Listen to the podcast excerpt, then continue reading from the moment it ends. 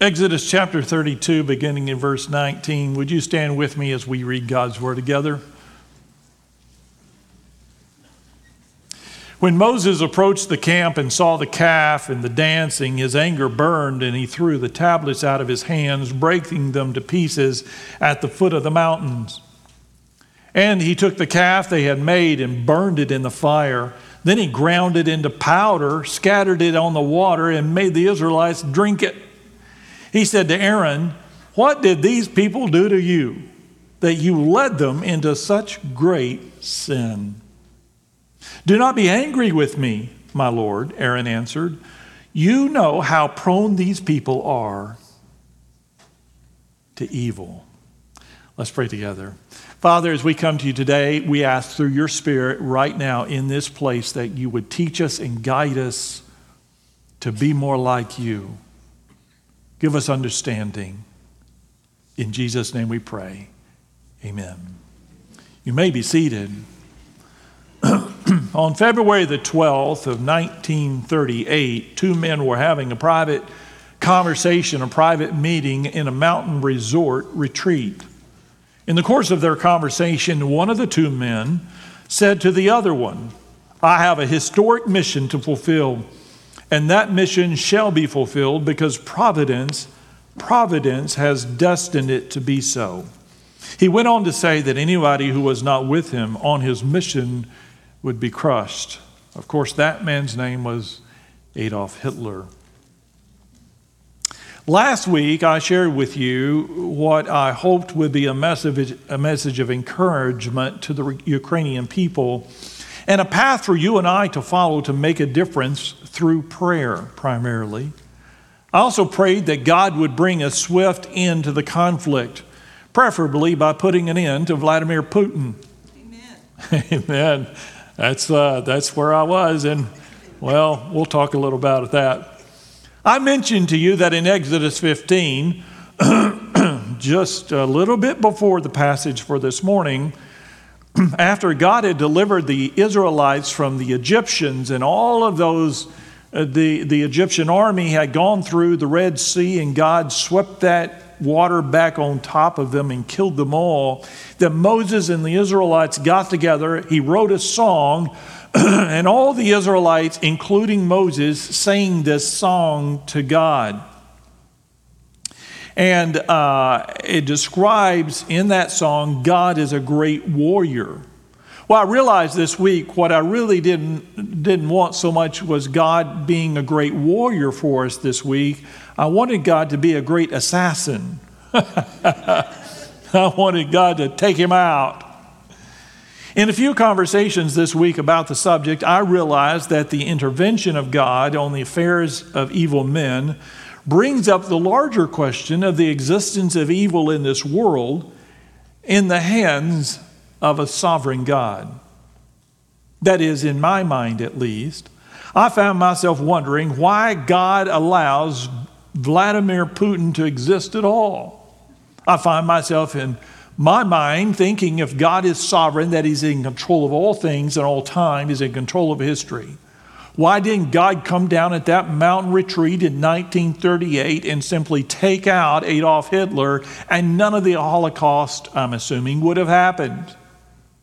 We ask ourselves this question why doesn't God do such and such? What I'm really saying and what we're really saying is, why doesn't God do it a little more the way I would do it if I were God? So today's message is entitled, A Good God in a bad world. A good God in a bad world. The question of evil. Perhaps the most asked question among believers and non believers today uh, alike is why does God allow evil in the world? And often that question begins the question of why does God allow evil in the world?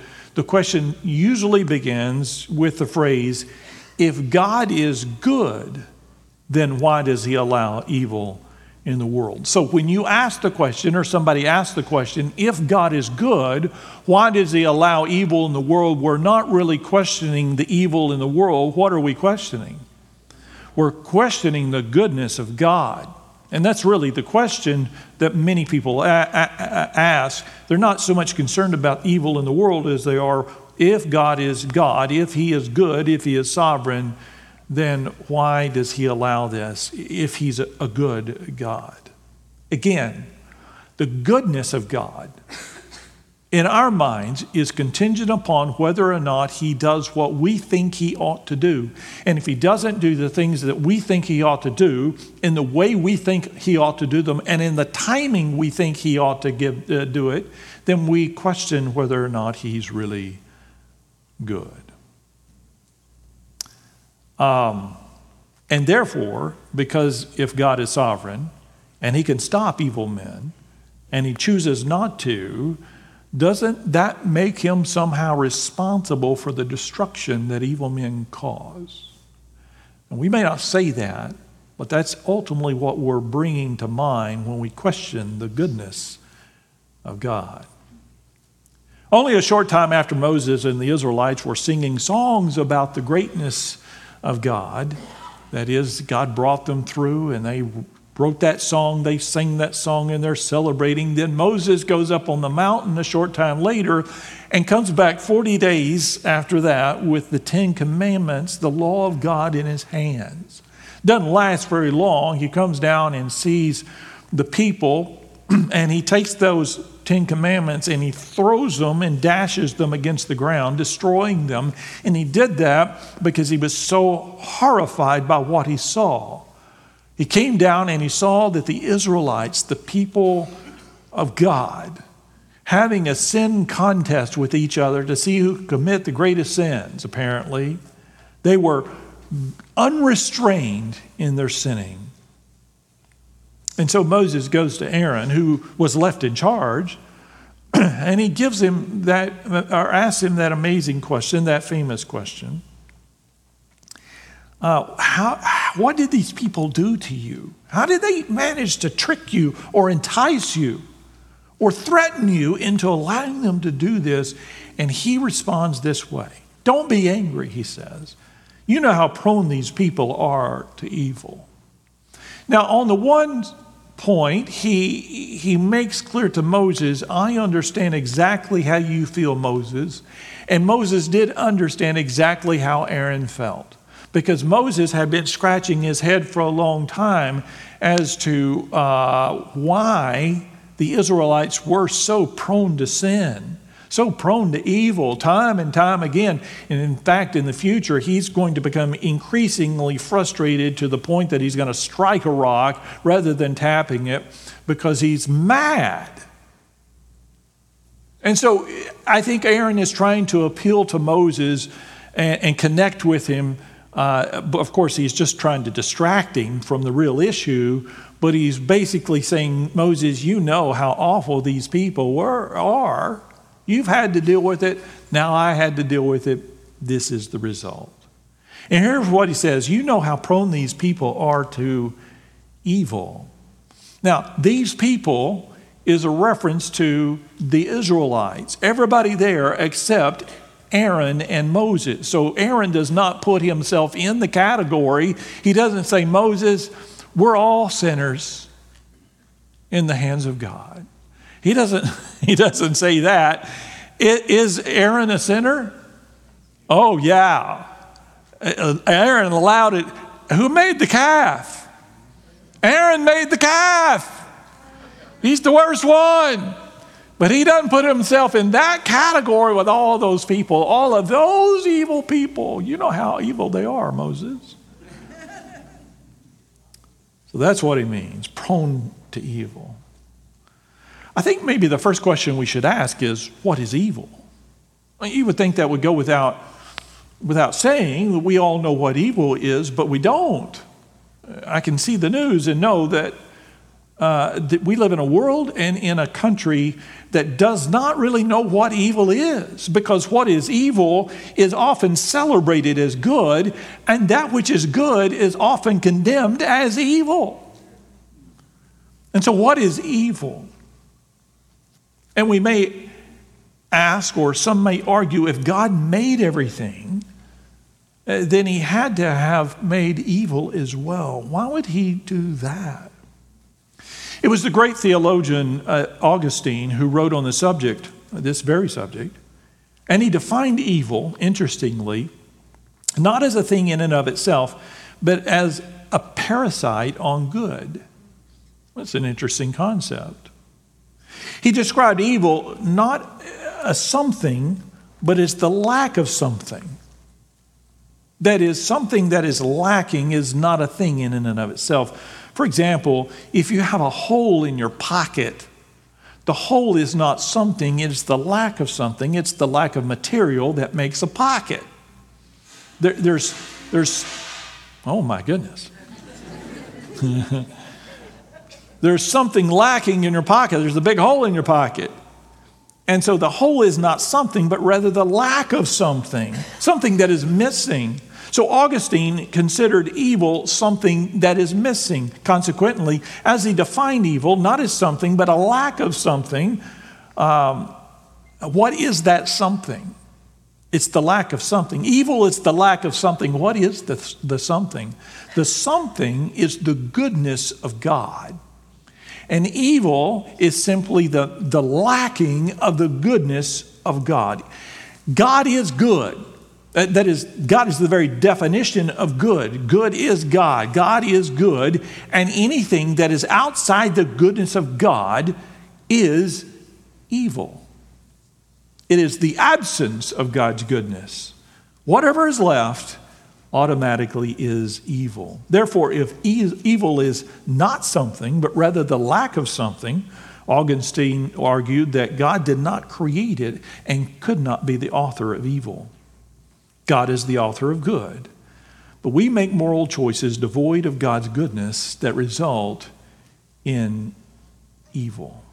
That said, why does God allow evil is often not the real question that we are asking. Most of us are really asking, why does God allow the consequences of evil?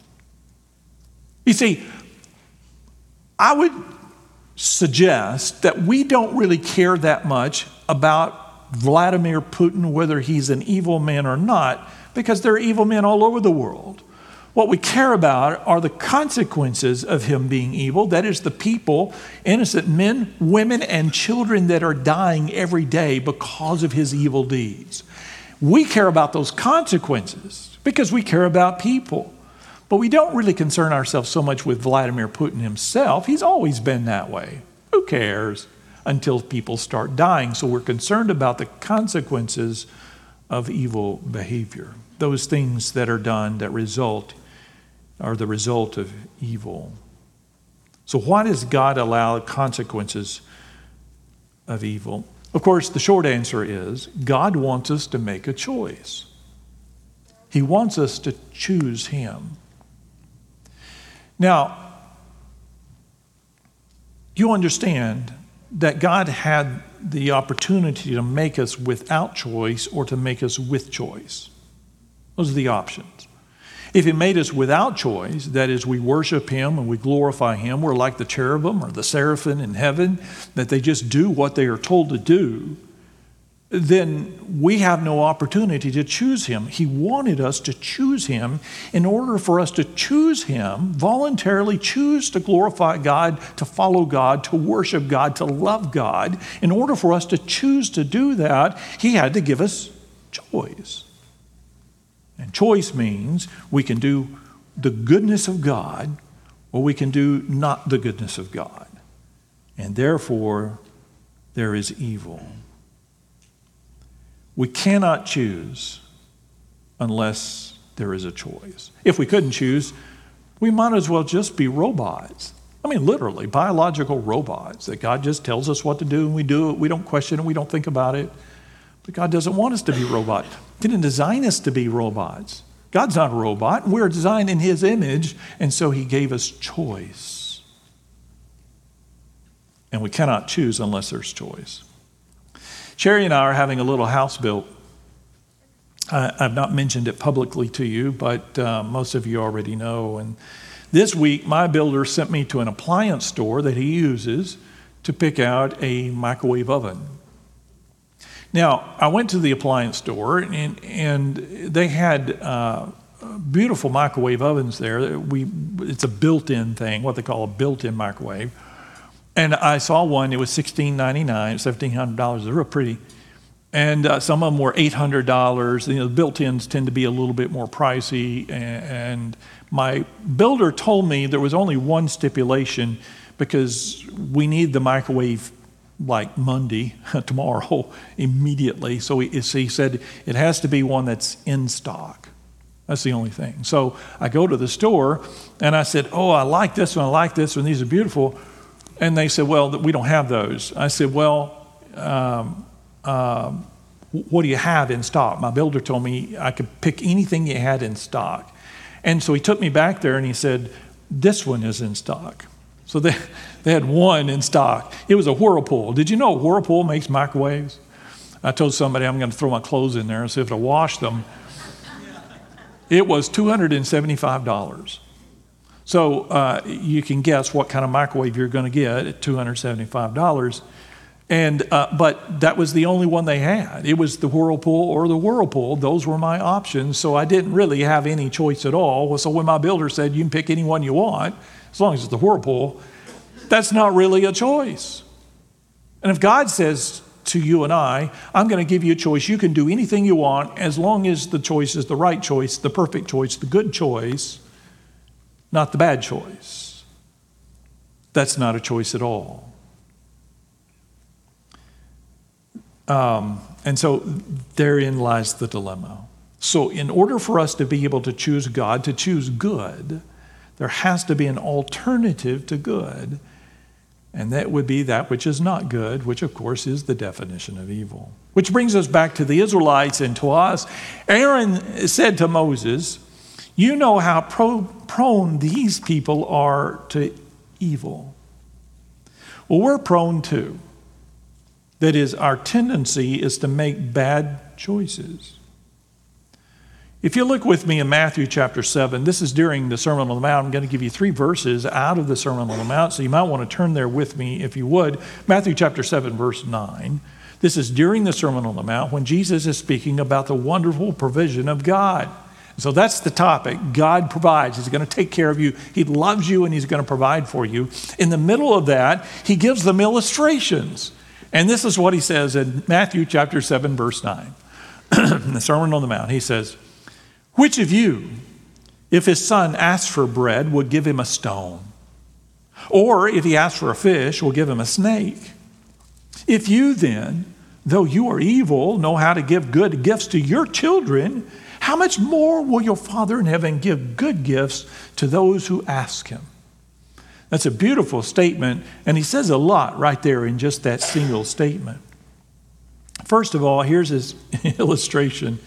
He says, Parents, uh, if you got bread, would you give your child a, a, rock instead? Would you not give him the bread because you care about your child? You want to take care of your child? Of course.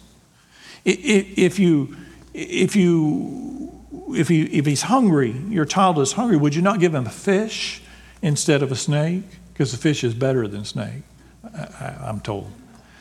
Apparently. He says, he says, How much more is God going to give you if you ask? Now, you notice there's the condition you have to ask. I think sometimes we think of prayer as something we came up with. And We're throwing it out there, hoping that God hears us, hoping He's not annoyed because we annoy each other with our requests. And I think sometimes we think that God gets annoyed, He gets tired of hearing us uh, because we keep shouting out after Him. But in fact, prayer isn't our invention, it's God's invention. It's His desire, His intention for us to cry out to Him, to ask. Ask and you will receive. Seek and you will find. Knock and the door will be opened. God, time and again, tells us to ask. And so he says, Here God is. He is a loving God, and He wants to give you what's good. Of course, He wants to give you. God, right now, this morning, every one of you, God wants to give you what's good. He wants to provide for you. He wants to do that. If you ask. But you have to ask. Now, in the middle, there's this interesting phrase. Did you catch it? When he's given the illustration to those disciples that are there and the thousands on that hillside with the Sea of Galilee in the backdrop, and, and he's, he's sharing this message, he's talking to them as much as he's talking to you and I today. And he says, You, you provide for your children, do you not? And if you'll do that, and here's what he actually says if you then, though you are, what's the word? Evil, know how to give good gifts to your children, how much more will your Father in heaven give good gifts to those who ask him? Now, this is extraordinary. I doubt that anybody has ever used that term to the Israelites or to the Jews before. See, in the mind of the Jews, they weren't the evil one. Who were evil? The Gentiles. And in their case, in their in their nation, specifically the Romans, because the Romans were there and they had taken control of the, they had seized the country. They did what Putin is trying to do in Ukraine. They took it over. And so now the Israelis, uh, the, the Jews, have to put up with the Roman soldiers. So they're good, and the Romans are evil, and that's their thinking. But Jesus isn't talking about Romans here. He's not talking to Romans, he's talking to the Jews. And he says, You give these gifts to your children, and you guys are evil. I, I, I assure you, that was a shocking moment for them. In the early service this morning, I baptized uh, a new member of the church, a dear sweet lady. And I, I told her before the baptism, just before the baptism, as the first song was playing, I said, Well, I have good news and bad news. The good news is, I want you to know our, our baptistry heats the water so it's nice and warm for you. I said, The bad news is, it didn't work this time. and so the water was, I think, pumped right out of a glacier in Alaska. It's about 31.1 degrees. I said, The good news is when I bring you up out of the water, you're going to feel very uh, refreshed and alive. Because it was a shocking jolt. Well, that's what this was. It was a shock to them when they sat out there, and I, I assure you, they turned to each other and said, What did he say? Did he say we're evil? Uh, they started looking around for Romans. Yeah, Jesus says, You're evil. We'll get to that in just a minute. But what an amazing thing to say. So, yes, we're evil. Now, granted, some of us are more evil than others. So, when we ask the question, by the way, yeah, the, the really evil ones are other people, the less evil are us, how we always see that. So, when we ask the question, why does God allow evil in the world? What we're really asking is, why does God e- uh, allow evil people that are more evil than us? That's really what we're asking. when I was a kid, I would occasionally tattle on one of my four brothers and sisters because they were pretty bad. They were frequently making a big mess or destroying something, and they would protest to mom and you know what they would say? They would say, Well, Lee was doing it too, because I was doing it too. and I would reply, Well, yeah, but they did it first. As if to say, You shouldn't punish me because I did it, but they did it first, so they're more evil than me, and only the really evil should be punished. So we haven't changed a bit. I haven't changed a bit, apparently, either. So I want to say this uh, how should we respond to evil in the world? Well, we find the answer in the Sermon on the Mount, Matthew chapter 5 verse 38. If you'll look there with me, Matthew 5:38. Again, the words of Christ as he's preaching that day to the disciples and the multitudes, he says, "You have heard that it was said, an eye for an eye and tooth for a tooth. But I tell you, do not resist a what? An evil person. Now he's on track because he says this if someone strikes you on the right cheek, turn to him the other also. I didn't put it up there, but he goes on to say if somebody takes your uh, cloak, take, give in your tunic as well. And if somebody makes you go a mile, go two miles. Well, they had these rules because they were occupied by the Romans that the Romans had certain rights uh, and authority over them. And so if a Roman needed the cloak of somebody, they had to give it up. And if he had stuff to carry, that he could make them carry it, but only for one mile, only for a certain distance, and then they could drop it. He'd find somebody else to make them carry it. Here, Jesus is saying, I tell you what, I want you to carry it an extra mile. If they take your cloak, give them your tunic as well. Uh, and again, these are shocking, earth shattering statements. But the first one is really what gets me. He said that if, if they strike you on one cheek, if they slap you in the face on the right cheek, I tell you what I want you to do turn and give him your left cheek as well. Which, by the way, what is the alternative if somebody strikes you on the right cheek? You strike them back on their right cheek. Amen. Praise God. Eye for an eye. We are all suddenly Old Testament people, are we not? Amen. This week, I conducted a wedding uh, uh, uh, renewal of the vows for one of the couples in our church. It was their anniversary. It was beautiful. The event center was down in Burleson, and it was actually at a country club, and so it was surrounded by a golf course. And so after the service was over and it went really well, I uh, had the privilege to get to stay there and have some fajitas. They had a, they had a full uh, um, buffet there, which as a preacher, it's my God given responsibility to eat. And so I didn't want to be rude, you know. And so, uh, but I had my Bible in my hand and I, I thought, you know, because I'm not as mindful as I used to be, if I ever was. I'm going to set this Bible down so I can eat my fajitas and I will never think about it again until I'm long gone because that's down in Burleson a long way. So I thought, knowing me, I better take this to the car right now, which I did. Took it out, put it in the car. On my way back in, again, there were golfers coming and going because there's a golf course there. And on my way back in, I'm crossing the, the parking lot and a golfer comes right beside me and cuts right in front of me. He almost hit me. He didn't say apologies or, hey, to your left or any kind of warning. He just plowed right in front of me. He literally missed me by an inch or two, and he just plowed right off. And let me tell you, when that happened, uh, Jesus left my heart. I know he left because I kicked him out. Now, the Holy Spirit didn't leave because later on he he talked to me. But as he did that, uh, I just remember thinking bad things about that guy.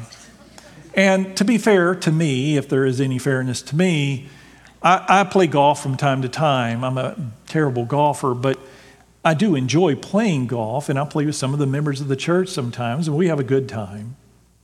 But I've learned over the years that on the golf course, you really have two kinds of golfers out there. Um, the, the easygoing kind and the other kind. The other kind tends to have a little money in the bank. They're members of the club. They are way too uptight and they take golf way too seriously. They think the PGA or whoever is going to call them any moment and invite them. On the course, they think that anyone is, that is not in their group is frankly unworthy to be there and should always get out of their way. If you once knew a kid that was a big jerk and wonder whatever happened to him as he got older, he's probably on the golf course. well, that's the guy that nearly ran me over. And you know what I did? Um, I followed him around the building. Now, I was still a distance from him. Now, I didn't say anything and I didn't do anything. But in my heart and in my mind, I taught him a lesson he'll never forget. it's amazing how quickly the love of God exits our heart and evil swoops right in. You see, Jesus would say the problem of evil in the world isn't in the Kremlin, it's right here.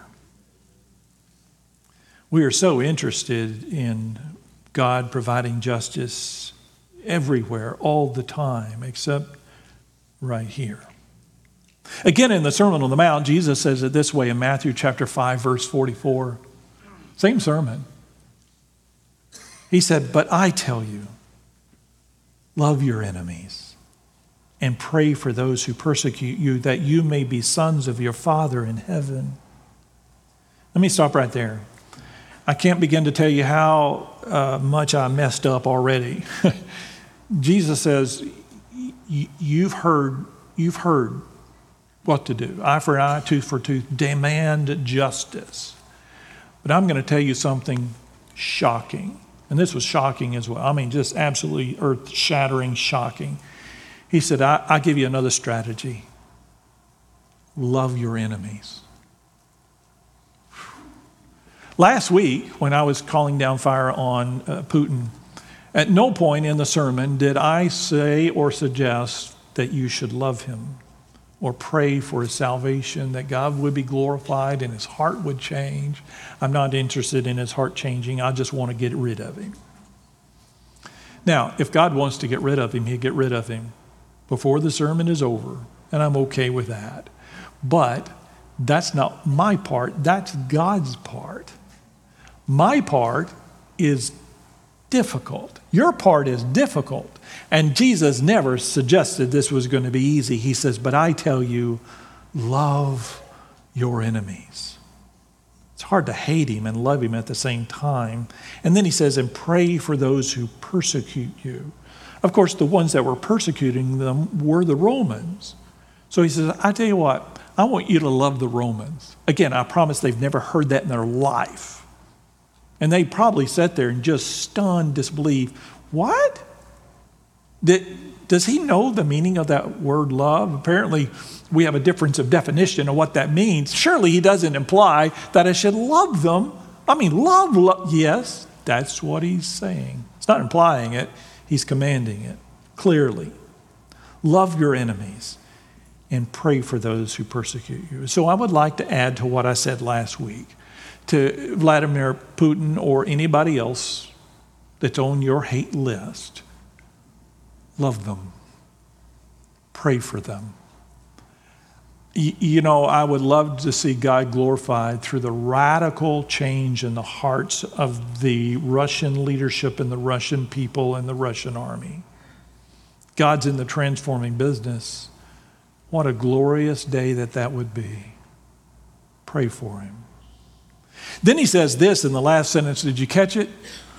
He causes, that is God, causes his sun to rise on the evil and the good and sends rain on the righteous and the unrighteous.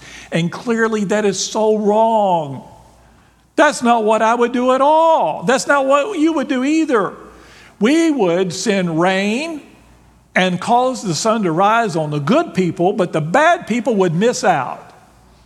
But that's not how it works. Sometimes and often the bad people, evil people, have it good in life. Well, boo hoo, get over it. Because God chooses what He chooses, and that is up to God. Now, for Adolf Hitler, if I can go back to him as we close this morning, has God brought justice to Adolf Hitler? Yes, of course. So, this ideal in our mind that because God didn't bring justice to Adolf Hitler when he was in that mountain retreat in 1938, that, that, that there is no justice for him. He got away with it. Nope. He didn't get away with it. God has God's way and his timing, and he will take care of Putin and Hitler or anybody else.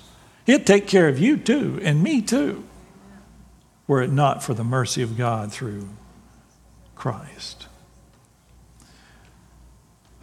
The mother of four young boys often had difficulty curbing their energy, especially in church. But when the pastor that Sunday preached on turning the other cheek, the boys gave him their undivided attention. No matter what others do to us, the pastor said, we should never try to get even. The boys heard that. He said, You should turn the other cheek. Don't try to get even. Let God take care of it. Don't retaliate. That afternoon, the youngest boy came in to his mom crying. because he said, his, she said, Why are you crying? He said, My, my brother hit me. And uh, I hit him, and he hit me back. And she said, Well, if you don't want him to hit you back, you probably shouldn't hit him. He said, But the preacher said he's not supposed to hit me back. See, he's concerned about what his brother's doing and not what he's doing. And we are that way, are we not? You know Romans 3:23 says where we have all sinned and fallen short of the glory of God. We've all allowed evil into our life and into our heart. And Romans 6:23 tells us the result of that sin is death. That's our sentence. Not God's fault, that's our fault, that's our doing, that's justice. That we die in our sins. You also know that Romans 5 8 says, But the gift of God is eternal life through Christ Jesus our Lord. He paid that penalty of death for you and I on the cross to give us not what we deserve, but to give us mercy. I'm so thankful for that. Are you today? So, as we go out this morning, we think about good and evil in the world and our desire for choice, but we want to remove that choice from others. Remember, there is a purpose to all of this. Well, I can't do anything about what happens in Russia other than pray and love. I can do something about this right here. And this is where the problem lies. This is where the challenge is. And this is why God has given me choice because He wants this for me and for you. Pray with me. Father, we come to you this morning and we want to say thank you for the great privilege of allowing us to choose you. And by doing so, it came at a great price, a great cost. By allowing us to choose, we have to be able to choose wrong, or it's not a choice. We have to be able to choose evil, or it's not a choice. It's just an illusion. But you genuinely give us choice because you desire us to choose you, not by force, not by control or manipulation, but by choice. Father, there is evil in our life and in our hearts. I pray right now we choose you. In the name of Jesus, would you purge that evil from our life? That anger that we have, that bitterness, that hatred, and replace it with love.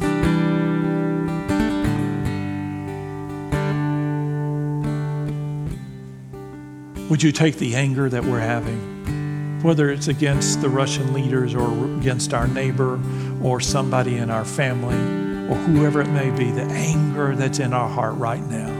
We're angry about someone, in the name of Jesus Christ, would you replace it with His peace and His joy? If we're bitter or unforgiving, I pray today, Father, in the name of Jesus and through His blood, that you will allow us to forgive, to release it to you.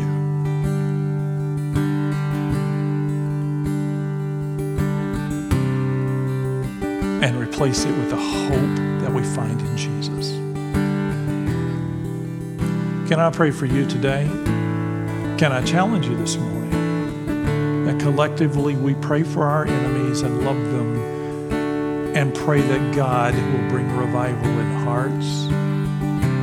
Not fearing and not worrying that justice is going to take place. God will take care of that. He is the judge. That's already done. That's already taken care of. We're not worried about that we can ask for mercy and transformation through Christ for ourselves, but also for others. Would you be willing to do that? Everyone that Jesus called, he called publicly. He said to everyone, If you confess me before others, I will confess you before my Father in heaven. So God is waiting. Christ is waiting for you to come and say, You know what? I let go of my anger. I let go of my hate and I replace it because I choose Jesus Christ. I choose Christ. Would you do that today? Just come down and say, Pastor, I want to give my life to Jesus. Maybe you've never been baptized. You want to become a candidate for baptism. Just say down, just come down and say, Pastor, I would like to, I would like to be a candidate for baptism. That's all you have to say. We'll talk. Or maybe God is leading you or your family to join with His fellowship, and you want to come down and say, We would like to serve God here. God is leading right now, this is your opportunity. No one's looking around. Would you stand? All heads are bowed, all eyes are closed, and as we pray, right now.